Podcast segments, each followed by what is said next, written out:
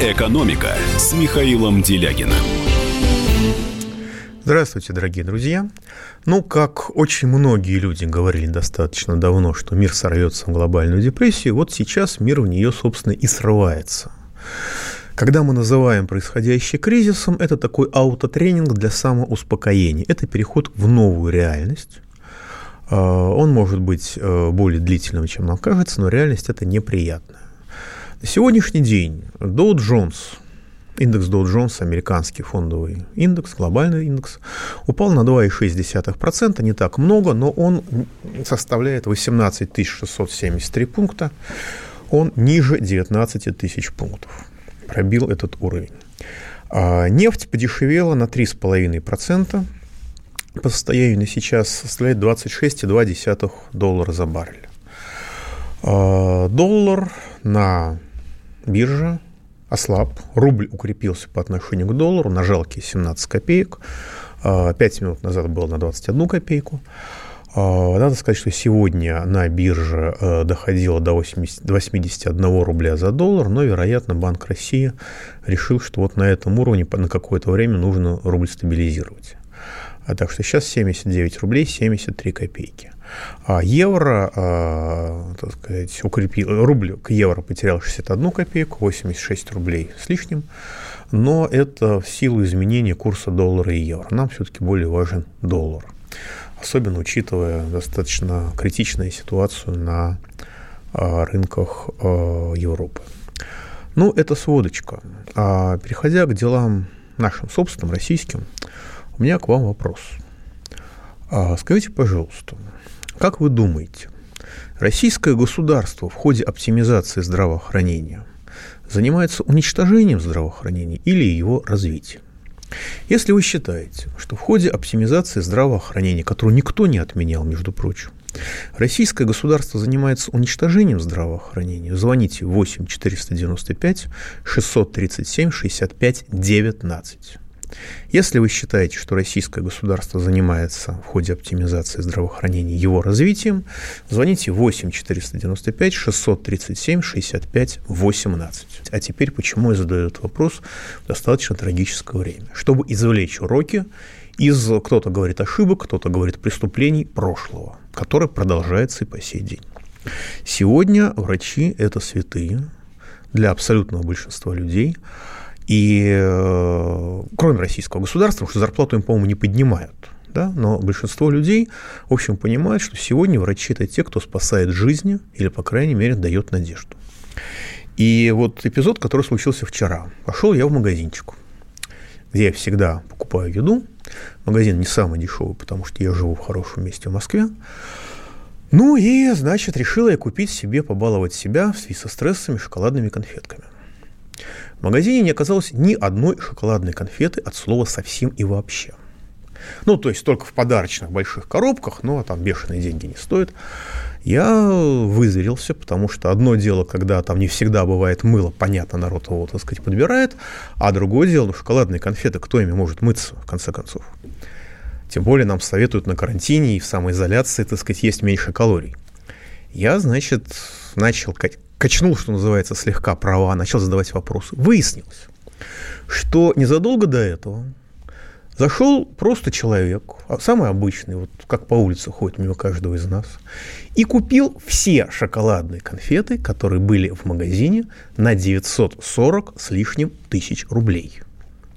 Когда ему начали задавать вопросы, потому что это огромный объем, он сказал, что это врачам в инфекционку. То есть, понимаете, люди, ну, понятно, что это богатый человек, понятно, что он обеспеченный, понятно, что это у него почти миллион э, рублей не последний в жизни, но тем не менее, в стране, которая, в общем-то, нас учили либерализму и грабежу, и ненависти друг к другу э, более трети века и учат до сих пор очень эффективно в стране, где богатые люди считаются врагами народа и, в общем, сами против этого особо редко когда возражают, потому что про себя все знают лучше всех. В этой стране человек идет в центре города, а где, в общем, люди живут обеспеченные, и скупает все шоколадные магазины, все шоколадные конфеты в не самом дешевом магазине, чтобы отвезти врачам в инфекционку. И это действительно это реальное событие. Безусловно, есть и другие другие эпизоды. Скажем, в Твиттере пишут, что некий господин, предъявивший регистрацию на фамилию Алиев, пытался в Ашане скупить весь антисептик в одном из Ашанов. Более тысячи упаковок. И категорически отказывался понять, почему это сделать нельзя в условиях, так сказать, паники по поводу коронавируса. И в конце концов, значит, вызвали полицию, чтобы его утихомирить. Ну, вел себя, так сказать, понятным образом, наверное. Но обратите внимание, на проявление совершенно потрясающей для меня а, гражданской солидарности. Ну, люди, которые занимаются торговлей в сетевом магазине. Ну, казалось бы, само собой, что им нужно как можно быстрее продать как можно больше товаров. И вот приходит человек, который покупает по розничной цене мелкий опт, то есть, в общем-то, может обеспечить им большой оборот э, и обеспечить им премию. А ему не продают, потому что понимают, что этого тогда не хватит кому-то, кто не хватает, кому, кому это действительно нужно, и не продают сотрудники, чтобы пресечь спекуляцию. Вот это, нас же треть века нас учили спекулировать, воровать и грабить друг у друга. Но когда пришло время, даже сотрудники торговли говорят, нет, ребята, спекулировать мы вам не позволим. По крайней мере, в таких масштабах. И это, э, ну, в общем, у меня вызывает очень серьезное, очень теплое, очень хорошее чувство. Ну, там, когда говорят, что олигарх Потанин дал миллиард долларов для некоммерческой организации в связи с коронавирусом, ну, возникает вопрос, так сказать, а что это за некоммерческие организации, а какие они, и они, так сказать, будут исследовать коронавирус или что-то еще, и не лучше были это деньги дать врачам, но это вопрос другой. Но я говорю об обычной гражданской солидарности самых обычных людей. У нас человеческое травили, травили, и травят это до сих пор, включите телевизор, посмотрите. Но, э, вероятно, мы оказались сильнее пропаганды. Это серьезно и хорошо. И к врачам совершенно справедливо относятся как к тем, кто совершает подвиг. Но мой вопрос, я провожу сейчас опрос в связи с тем, что у меня детский вопрос. А почему это подвиг? Ну, коронавирус, это да, это страшно, это опасно, но это не чума, это не холера, это не оспа, которая у нас была в 60-м году, да, это даже не испанка. А, и не, и не гонконгский грипп, который унес больше миллиона жизней. Возникает вопрос, почему же подвиг?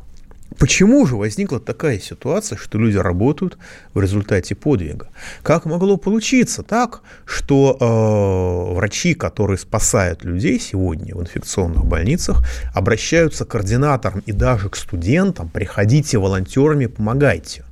Это было сказано, когда было меньше 200 Э, больных коронавирусом в Москве, и система здравоохранения Москвы уже зашивалась. Да? Как же это так случилось? Причем нужно понимать, что не только студент, но даже и ординатор, он не может заменить даже обычную медсестру, потому что обычная медсестра – это человек, который до автоматизма умеет делать достаточно простые процедуры. Там, вставить капельницу, например, а сделать укол так, чтобы было не больно. Ну, врачи говорят, поставить укол. Знаете, вот я могу но для того, чтобы от моего укола было не больно, я э, должен, так сказать, где-то с полминуты готовиться для этого. И то не всегда у меня все получается. А у медсестры это как... Она работает на конвейере. Поставила одному, перешла к другому, поставила, перешла к третьему, поставила и так далее. То есть это э, колоссальный опыт. Куда же делись эти медсестры? И мы вспоминаем, что в 2012 году а, в Москве началось то, что потом по всей стране было названо оптимизацией здравоохранения. Когда выступали высокопоставленные чиновники московской мэрии, я не могу их обвинять в этом, потому что это то, что по всей стране шло, и говорили, ребята, у нас в, инфекционной больни... в инфекционных больницах койка занята в среднем 180 дней в году. Это нерентабельно. Эту койку нужно сократить, чтобы было, э, чтобы больше денег извлекать и больше, большую KPI, большую эффективность извлекать из этих самых э, больничных мест. И койки сокращали, целыми отделениями закрывали, больницы закрывали. И такое ощущение в стране, что э, задача была поставлена, никто эту задачу не отменял до сих пор, а вернуть здравоохранение в состояние 1913 года, которое было одним из факторов того, что случилось революция. И сегодня просто не хватает специалистов, потому что людей, а, специали... врачей высшей категории, и остепененных в том числе, закрывая, э, так сказать, их больницы, их отделения, их выкидывали просто на улицу, издевательски предлагая работать санитаром за копеечные деньги и так далее, и так далее, и так далее. И мы сегодня это кушаем полной ложкой, потому что, скажем, когда читаешь рекомендации западных врачей, ну, иностранных врачей, китайских в том числе, одно из главных требований – нужно массово осуществлять тестирование населения а у нас нет промышленности, которая способна делать массово тесты. А, и более того, врач-инфекционист говорит, не надо самим себе делать тесты, потому что иначе будет много ложноположительных результатов, как при онкологическом скрининге, и вы перегрузите врачей. Понятно, что э, главная здесь вещь, человек замотан до последней степени, он, у него нет времени даже дышать, и он понимает, что если еще навалится нагрузка на врачей, они просто не выдержат. Но это же абсолютно необходимо массовое тестирование населения, чтобы остановить распространение а, любой, лю, лю, лю, лю, лю, так сказать, любого, любого вируса. И это реальная проблема. На сегодняшний день пауза будет короткой. Не переключайтесь. Экономика. Георгий Бофт. Политолог, журналист, магистр Колумбийского университета – обладатель премии «Золотое перо России» и ведущий радио «Комсомольская правда». Авторскую программу Георгия Георгиевича «Бофт знает». Слушайте каждый четверг в 17.00 по московскому времени. А что такое деньги по сравнению с большой геополитикой? Мы денег тут не считаем. «Экономика» с Михаилом Делягиным. Итак, дорогие друзья, продолжаем, разумеется, прежде всего продолжаем наше голосование. А если вы считаете, что э, российское государство в ходе оптимизации здравоохранения продолжает его, в ходе оптимизации здравоохранения, занимается уничтожением здравоохранения, звоните 8 495 637 65 19. Последние числа 19. Если вы считаете, что российское государство в ходе оптимизации здравоохранения занимается развитием здравоохранения, звоните 8 495 637 65 18. Последние числа 18. Евгений спрашивает, как вы думаете, отменят ли ли бюрократического многотворческого иго с врачей хотя бы во время борьбы с коронавирусом. А с какой стати отменят, простите, пожалуйста? Кто-то отменял уголовный кодекс? кто-то отменял э, фонд обязательного медицинского страхования.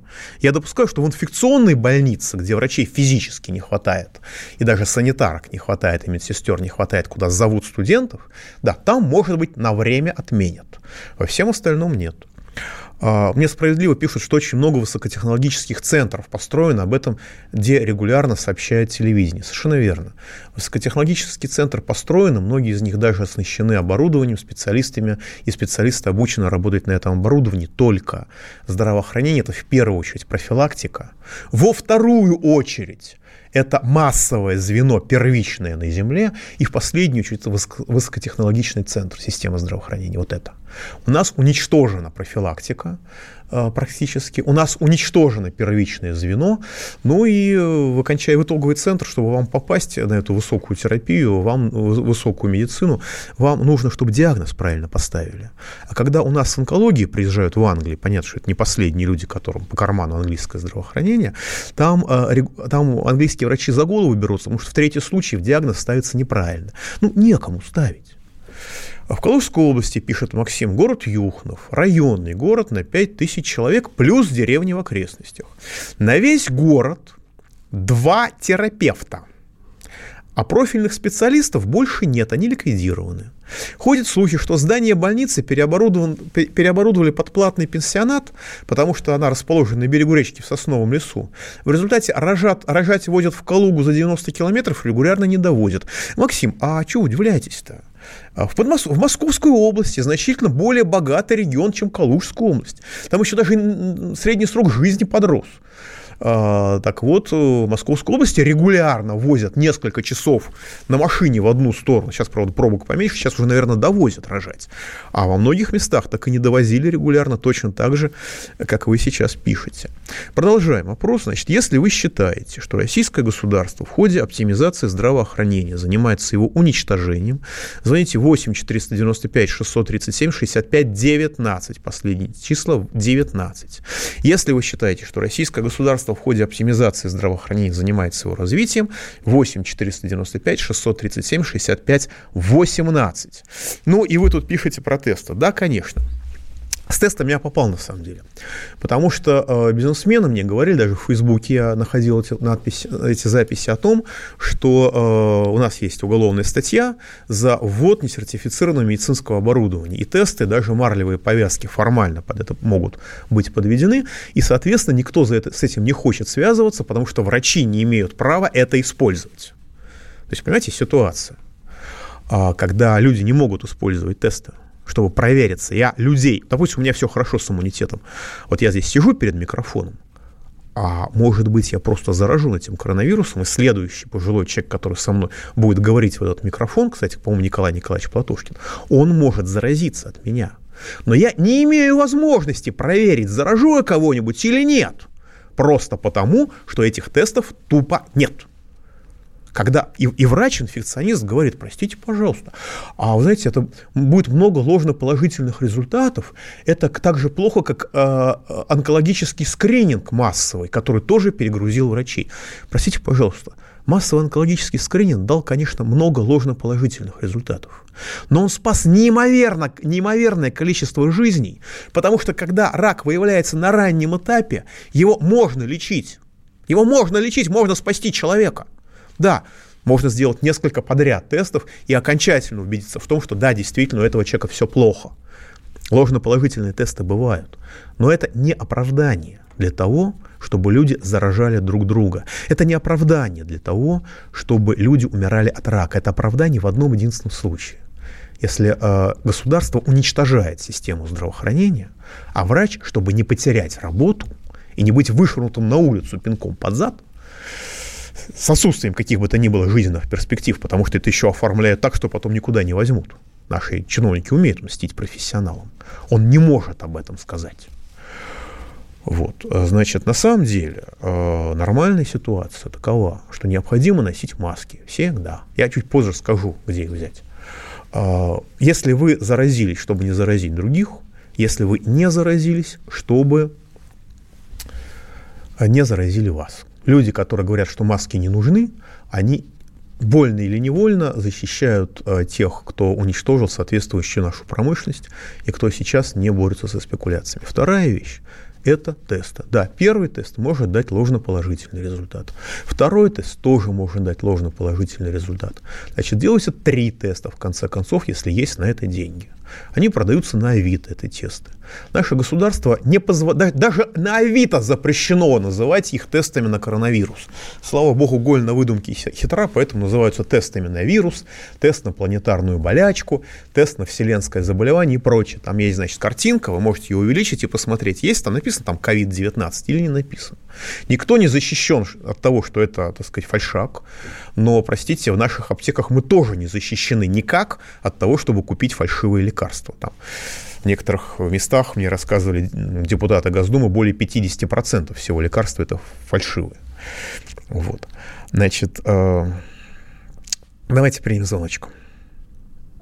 Ростислав Москва, в эфире. Добрый вечер, Михаил Геннадьевич. У меня вопрос по работе российских медиков за рубежом. Вот вы же знаете, что за хорошие командировочные по сравнению с нашей провинцией российские врачи работали до этого и в Сирии, и в Африке и так далее.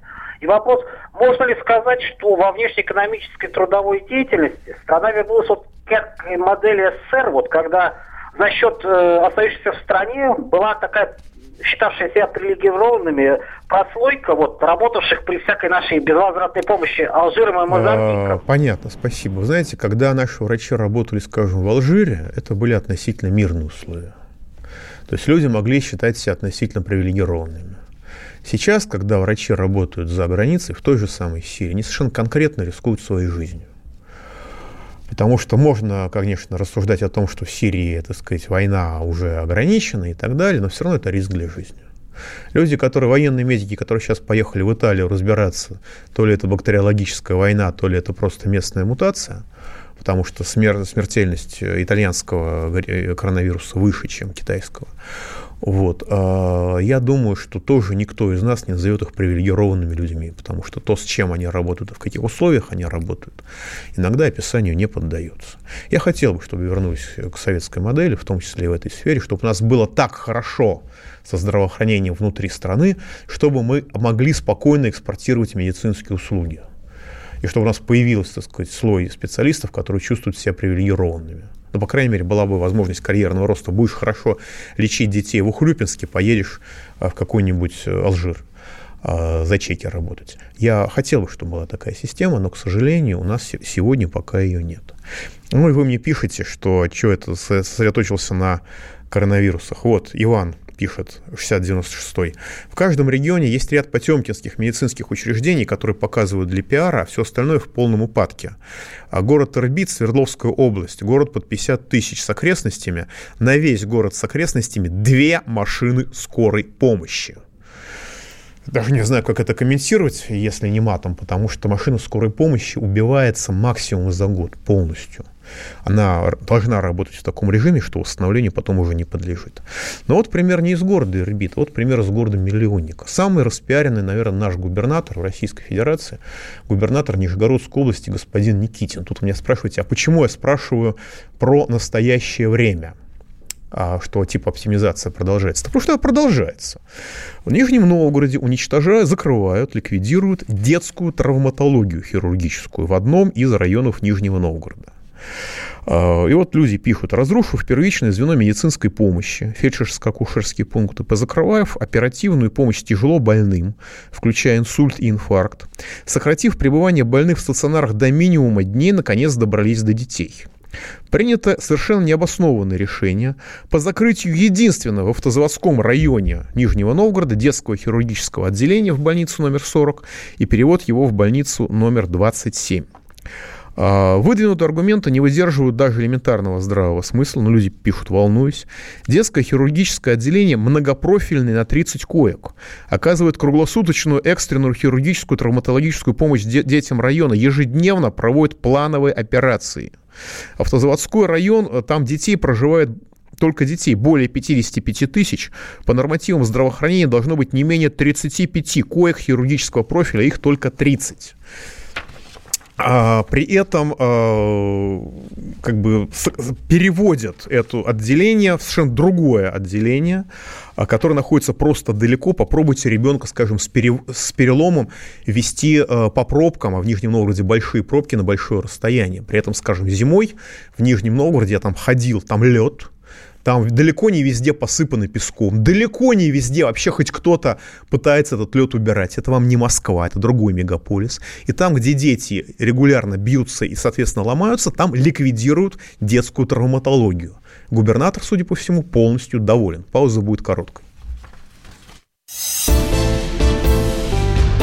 Экономика.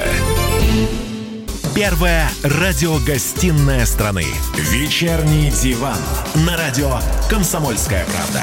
Весь вечер с вами на диване. Трехкратный обладатель премии «Медиа-менеджер», публицист Сергей Мардан и журналистка-телеведущая Надана Фридриксон.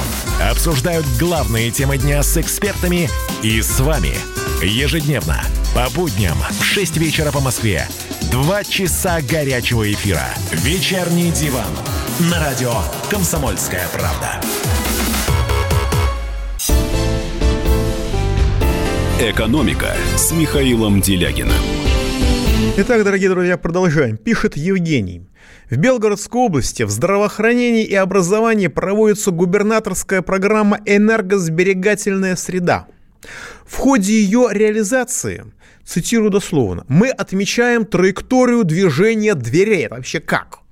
Мы подписываем ноутбуки и компьютеры, чтобы не забыть, как они называются. При этом 12 лет в здании не могут отремонтировать крышу, чтобы она не протекала. При встрече с главой района нас убедительно просят, как я понимаю, под угрозу увольнения, этот вопрос не поднимать. Официальный ответ – отсутствие денег в бюджете. Федеральном бюджете Российской Федерации, справочка, 14,4 триллионов рублей. А бюрократия, причем в Белгородской области, в общем, там разумная относительно была бюрократия всегда, люди вынуждены отмечать траекторию движения дверей, подписывать ноутбуки и компьютеры, чтобы не забыть, как они называются, при этом 12 лет в здании не могут отремонтировать крышу. Господа, администрация Белгородской области, у вас все дома? Детский, школьный вопрос. Как это иначе можно объяснить, если это, конечно, так? Да? А, продолжаем. Мне пишут «Магик Костя». Хочу добавить, что автозаводской, спасибо, что меня поправили, автозаводский район, ну, извините, ну, не из Нижнего я, его не все время путаюсь в ударениях, вы меня правильно поправляете, поправляйте дальше.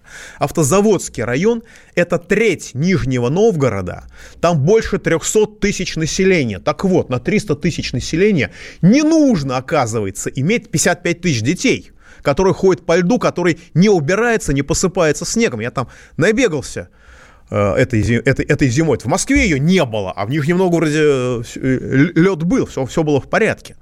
Так вот, на 55 тысяч детей, больше 300 тысяч населения района, треть Нижнего Новгорода, Министерство здравоохранения Нижегородской области, а не нужна детская хирургическая травматология в 40-й больнице. А зачем? Отписочка на трех, на четырех страницах. Перл на перле, но я некоторые только процитирую. Оказывается, оказание хирургической помощи в детской хирургической травматологии, где 30 коек, где они всегда были, где они, так сказать, работают, а, невозможно из-за недостатка площадей. Простите, пожалуйста, а эти 30 коек там парили в воздухе? Или они в туалетах там стояли, начиная со времен советской власти? Это как вообще объяснить? Я могу это объяснить только одно, что людям плевать, что врать в лицо своим гражданам. Вот российские бюрократии плевать, что нам лгать в лицо – они нам рассказывают про 17 тысяч рублей э, месячного дохода, и это средний класс. Они нам рассказывают о пользе пенсионной реформы. Они нам рассказывают, пожалуйста, я цитирую дословно, организация оказания хирургической помощи детям а, в ГКБ номер 40 невозможно в педиатрическом корпусе. Невозможно из-за недостатка площадей. Простите, там хирургическая детская травматология всю жизнь была, 30 коек. Меньше норматива на 5 коек, но все-таки она была. Ее сейчас ликвидируют. Экстренную медицинскую помощь детям автозаводского района по профилю травматологии в амбулаторных условиях будет оказываться в других больницах, которые находятся так сказать, достаточно далеко от этого места. Простите, пожалуйста, речь же идет не об амбулаторном приеме, то есть я пришел и ушел. Речь идет о койках, чтобы на них детям лежать. Это не амбулаторный прием, это совершенно другое. Ничего, в огороде Бузина, в Киеве дядька, а в Нижнем Новгороде, как я понимаю, губернатор – проводит господин Никитин, продолжает проводить оптимизацию здравоохранения. Может, у них потому один заболевший коронавирусом, что инфекционная, так сказать, э, компонента тоже оптимизирована подобным образом. Дальше пишет, это, понимаете, это серьезный человек пишет, это э, заместитель министра здравоохранения по лечебной работе, госпожа Белозерова, пишет, в связи с общественным резонансом для решения вопроса об организации медицинской помощи детям, проживающим в автозаводском районе, при Министерстве здравоохранения Нижегородской области был создан общественный совет. В составе заместителя председателя ЗАГС Собрания Нижегородской области Щетинина, министра здравоохранения, у них там не департамент, у них там министерство Нижегородской области, Смирнов и так далее, начальники, начальник, начальники сидит, начальником погоняет, и результат их деятельности. А, – Прием пациентов, нуждающихся в медицинской помощи по профилям детская хирургия и травматология в 40-й больнице будет прекращен с 1 мая 2020 года. То есть мы сами с собой посовещались, общественность какую-то пригласили для галочки и решили, что не нужно детям получать э, травматологическую помощь там, где э, как бы поближе, чтобы их поменьше вести. Пусть они получают ее подальше. Да? Причем действительно людям плевать, что писать. В соответствии с постановлением правительства от 9 октября 2019 года название, как положено, на 5 строчек, срок реализации этого постановления до 2014 года. Ну, постановление принято в 2019 году, а срок его реализации 2014 год. Совершенно спокойно, не стесняюсь, пишут в официальном документе. То есть им просто плевать на то, какую отписку сочинять не мелкий сотрудник, замминистра по лечебной работе госпожа Белозерова, врач, наверное, по профессии. А в дальнейшем, пишет по вопросам организации медицинской помощи, обращайтесь к главным врачам а, значит, больницы, где закрывают детскую травматологию, и куда ее переносят достаточно далеко оттуда. То есть организаторы э, уничтожения здравоохранения, ну хорошо, реформы здравоохранения, посылают врачам, делают крайними врачей. Типа мы травматологию закрываем детскую, пусть ваши дети мучаются и страдают, а если вы чем-то недовольны, то вот врачи их поднимайте на вилы, а мы здесь ни при чем. Вот это бюрократический подход совершенно чудовищный. А потом мы удивляемся, а откуда берутся такие люди, как главный инфекционист Ставропольского края, которая приехала из Испании, но, понимаете, инфекционист – это не грузчик. Грузчик может думать, что никаких заболеваний нет, все в порядке, чихать я на всех, хотел и всех обманул. Так она, э, значит, пожилой человек в зоне риска, своей жизнью рисковала, переболела очень тяжело, и теперь она под судом за дело, потому что она реально, э, так сказать, могла заразить огромное количество людей, а может, не дай бог, и заразила. А если кто-то из них умрет? То есть, понимаете, вот э, человек – да, главный инфекционист, он должен быть врач, он пони, должен понимать, что это такое.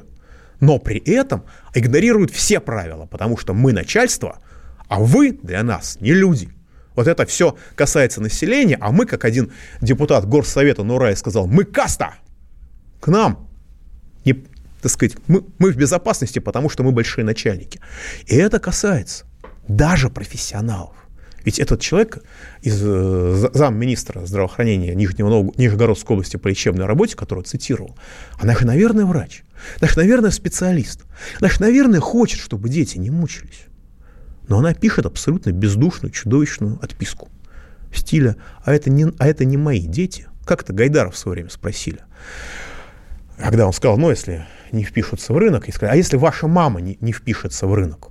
Он посмотрел с искренним изумлением и спросил, а при чем здесь моя мама? Моя-то мама всегда будет... Ну, смысл был такой, что моя-то мама всегда будет жить хорошо, а на ваших мам я чихал с высокой колокольни.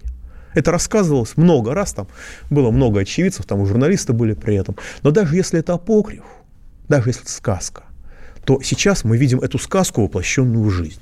Поэтому я продолжаю голосование. Да, вот в Калининграде 10 лет не могут построить онкологическую больницу. Нет денег из бюджета России, ну, 14,4 триллиона рублей. Ходят слухи, что 40-ю больницу переоборудуют под заболевших коронавирусом. Я думаю, что это слухи, которые распускаются для того, чтобы, оправдать, чтобы оправдать закрытие, закрытие детской травмы. А, во-первых, так, такую больницу лучше, чтобы она была за городом, а во-вторых, как в Москве, в коммунарке, а во-вторых, а, извините, э, ликвидация детской травмы началась, и митинги, по крайней мере, протеста против этого начались в ноябре. Вот. Тут Евгений пишет из Белгорода. Траектория движения дверей отмечается на полу линии краски или нарезанной изолентой, чтобы человек видел, где нельзя стоять, если не хочет получить полбу. Вот представляете, вот уровень людей, которые у нас руководят здравоохранением. Они считают, что все остальные такие же, как они, и не в состоянии понимать, как открывается дверь. Вот это вызывает ужас. Ну и господин Никитин, самый разрекламированный губернатор, самый распиаренный губернатор Российской Федерации в части пиара «Бог и гений». Чем он занимается? Ликвидация детской травматологии.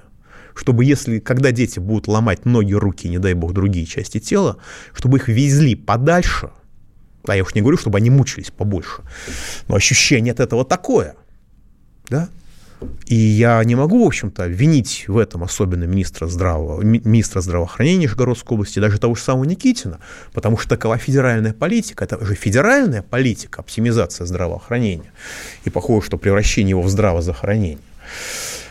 Продолжаем наш опрос, на сей раз завершаем. Если вы считаете, что оптимизация российского здравоохранения российским государством что, вернее, что российское государство, занимаясь оптимизацией российского здравоохранения, уничтожает здравоохранение, звоните 8 495 637 65 19, последние числа 19.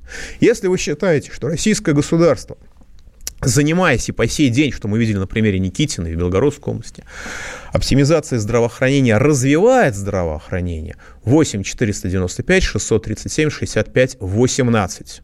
А, развивает последние числа 19, уничтожает последние числа 18. Значит, э, я вас хочу еще... Значит, я еще получил временные методические рекомендации Минздрава Российской Федерации профилактика, диагностика и лечение новой коронавирусной инфекции COVID-19. Это версия 3 от 3 марта 2020 года. Среди подписавших величайшие специалисты, вирусологи мирового уровня. А мне досталось, естественно, случайно. Врачи прислали, ну, как бы, как это бывает – Свет из бюрократических черных звезд может идти до нас годами, а здесь всего лишь дошло, э, так сказать, за три недели. Это хороший результат. Э, но это важно. Я выложил на свой сайт делягин.ру, чтобы вы могли посмотреть, как про, что должен делать врач в отношении вас, что он делает верно, что он делает неверно. Пауза будет короткая, не переключайтесь. Экономика. Иркутск. 91,5. Воронеж. 97,7. Краснодар. 91,0. Тюмень. 99,6. Анапа.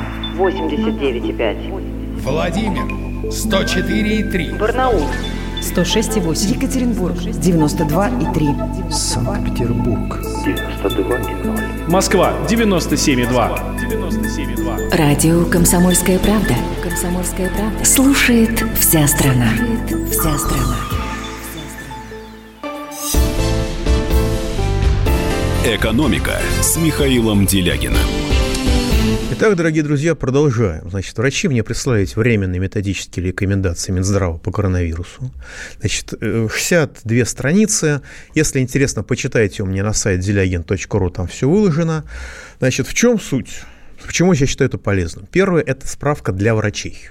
Что врач должен делать? У врачей не всегда есть время, физическая возможность вам объяснять, что и зачем он делает. Вы можете просто посмотреть, врач по отношению к вам действует правильно по методике Минздрава или он в чем-то нарушает. Если если он действует правильно по методике Минздрава, у него может быть не сил объяснять, не, не быть сил объяснять вам, зачем он это делает. А люди сейчас действительно очень измотаны по крайней мере, врачебные бригады. Как бы мы, как непрофессионалы, многих вещей просто не понимаем по определению. Поэтому, э, если видите, что человек не может отвечать на вопросы, потому что он усталый, не терзайте его. Просто можно посмотреть по методичке, правильно он действует или неправильно. Да, у нас заканчивается. Мы зак... Я чуть не забыл объявить результат опроса. Проголосовало более 400 человек, что для нас много. 85% считают, что российское государство в ходе оптимизации здравоохранения занимается его уничтожением. И 15% это, так сказать, истинные арийцы, извините, извините, пожалуйста, я приношу вам извинения, истинные члены Единой России по духу, они считают, что российское государство занимается оздоровлением развитием здравоохранения в ходе его оптимизации. 85 против 15, я думаю, что что-то подобное мы увидим и на следующих выборах. Если, конечно, государство не справится, Единая Россия не справится. Вот. Значит, что второе? В каждой толстой бюрократической бумажке есть жемчуга, есть зерна, и я нарыл. Первое приложение номер один, страница 56, там, значит, перечисляются, а, чем лечат коронавирус. Там эти страшные вещи, которые разработаны для борьбы с, с ВИЧем, они дороги, они сложны, они имеют побочные последствия. Но среди прочего там указывается рекомбинантный интерферон альфа капли в нос. Это то, что мы, в общем-то, все знаем. Это простейший грипферон, который продается в аптеках, а также реаферон, виферон, лаферон, альтевир, альфа-рекин, генф, генферон и многие-многие другие подобного рода лекарства. Но самое главное, простой грипферон, который очень многие люди знают, это обыденность для многих семей. Если, скажем, вы обнаружили, что по тесту у вас, так сказать, коронавирус, если у вас какие-то симптомы, которые вас пугают – Значит, лечение предусмотрено этой методичкой по три капли в каждую ноздрю пять раз в день в течение пяти дней подряд. Примерно тысяч, 3000 единицы, ну, МЕ единицы, за один раз. В сутки 15-18 тысяч этих самых э, макро или, не знаю, милли или что, единиц в сутки. Значит, это, это полтора обычных флакончика э, грипферона. А если вы если вы, э, понятно, что если вы тестом определили, что у вас коронавирус есть, и вы ждете, пока пройдет следующий тест, потому что должна, должна быть разница во времени. Если э, при этом у вас, если нет симптомов никаких, к вам никто не придет. Значит, вы этим можете лечиться. Если вы просто боитесь, то в инструкции к этому грипферону и к другим интерферонам есть, значит, описание, как его принимать для профилактики. А, принимайте по инструкции. Разумеется, нужно принимать с учетом противопоказаний. Если что-то у вас начало происходить не так, бросайте пить, бросайте это дело применять сразу. Не мое дело. Я не имею права, на самом деле, сейчас вам это говорить и описывать, потому что я не врач. Но я ничего не слышал об этом от господ врачей с 3, мая, как, с 3 марта, когда эта методичка появилась. По-моему, это как бы министр здравоохранения должен был каждый день не слезать с эфира, но поскольку он не слезает, что называется, так сказать, надо заботиться о себе самим. Дальше. Профилактика. Никто нигде не говорит о кварцевании вещь, которая незаменима при любом вирусе, в том числе обычного гриппа. Вероятно, потому что это очень дешево и эффективно и уничтожает вирусы. Значит, естественно, нельзя смотреть на эту кварцевую лампу, когда она работает. К ней обычно прилагаются очки. Если очков нет, но, значит, во-первых, нужно раздеться до трусов, чтобы и тело было прокварцовано. Во-вторых, нужно э, кварцевать помещение, чтобы туда никто не заходил. А лампочку поворачивайте от входа, вот, детей туда не пускать, не пускать. Или плотно завязывать им глаза и сажать перед, или ладонью закрывать, и сажать, чтобы они, значит, со всей стороны это прокварцевались, чтобы не было вирусов. Потом нужно обязательно проветрить помещение, только потому, что это полезно, но и потому, что вырабатывается озон при кварцевании, который человеку вреден. Да? Дальше профилактика, рост иммунитета, защита, естественно, необходимая.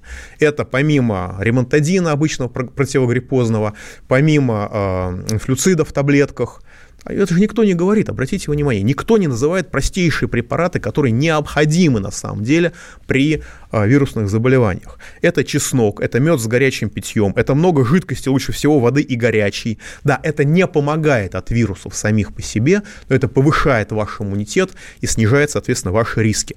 Камфорный спирт протирается над бровями, за ушами, э, ноздри промазываются верхняя часть э, грудной клетки сверху, э, спереди и со спины тоже. Значит, маски, нету масок. Самые дешевые на Озоне 300 с чем-то рублей. Ну, если покупать по 50, то там за 107 рублей это уже считается дешево. Значит, Михаил Жуховицкий в Фейсбуке, я не знаю этого человека, но у него очень толковый Фейсбук, я нашел случайно. Он говорит, господа, а маски делаются из того же материала, который используется в сельском хозяйстве, называется спанбонд. Он продается в огромных рулонах на строительных и садоводческих рынках, на многих сельскохозяйственных рынках. Пожалуйста, идите, покупайте в рулоны, нарезайте себе банданы, хотите, делайте масочку профессиональную, э, так сказать, тщательно обрабатывайте, хотите, просто заматывайте как бандану. Если вы боитесь этого дела, эта штука незаменима, масочка вам обойдется в рубль максимум. Вот. Единственное важно, чтобы она была плотность этого спанбонда не больше 100 грамм на метр, потому что иначе дышать будет тяжело. Вот, пожалуйста, государство не способно обеспечить нас масками, и, судя по всему, особо и не рвется обеспечивать нас масками. Каждый может защитить себя сам. Для этого нужно просто включать голову, включать руки и, в конце концов, читайте умные странички в Фейсбуке. Не моя, господин Жуховицкий, специалист в других вопросах, но крайне разумные вещи излагает. Ну и в завершение – цирк, который сейчас происходит по стране. Минздрав, мне врачи пишут. Минздрав присылает, в четверг делает методичку для врачей, размещает ну, все на сайте и распространяет письмо циркулярное, что в пятницу к 16 часам все медики страны должны с этой, значит, методичкой ознакомиться. Не с той, которую он сейчас зачитывал, там какая-то другая методичка. А, соответственно, люди в полной панике, потому что, вообще говоря, люди работают, у них нет времени просто это читать за сутки. Дальше следующее указание, что значит в пятницу до 16 вы должны отчитаться об, осво- об освоении материала, а до 11 часов в понедельник сдать тесты. Все медики страны, как я понимаю. При этом, естественно, поскольку медики страны заходят на сайт, этот сайт, естественно, ложится и больше не работает. Но никого из чинуш это не интересует. Они не в состоянии и отдавать себе отчет в своих собственных действиях. Я считаю, что любого врача нужно назначать министром, вот из тех, кто сейчас лечит людей. Это будет правильно и нормально. И мы тогда такого безумия, но если увидим, то в крайне меньших масштабах. На этом Да, естественно, нужно этот спанбонд каким-нибудь алоэ вера обработать. Это естественно, это нормально, мы все это понимаем. Значит, на этом мы сегодня заканчиваем наш эфир. А пауза будет короткой, не переключайтесь. Мы продолжим наш замечательный разговор. Все у нас понедельник, значит, в пятницу. Счастливо! Экономика.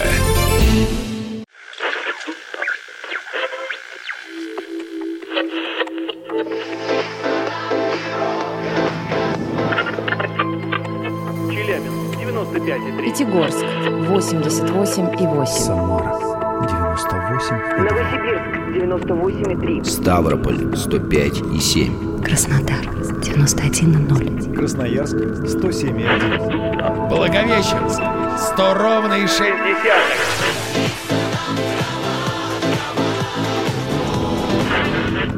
Санкт-Петербург, 92,0. Москва 97,2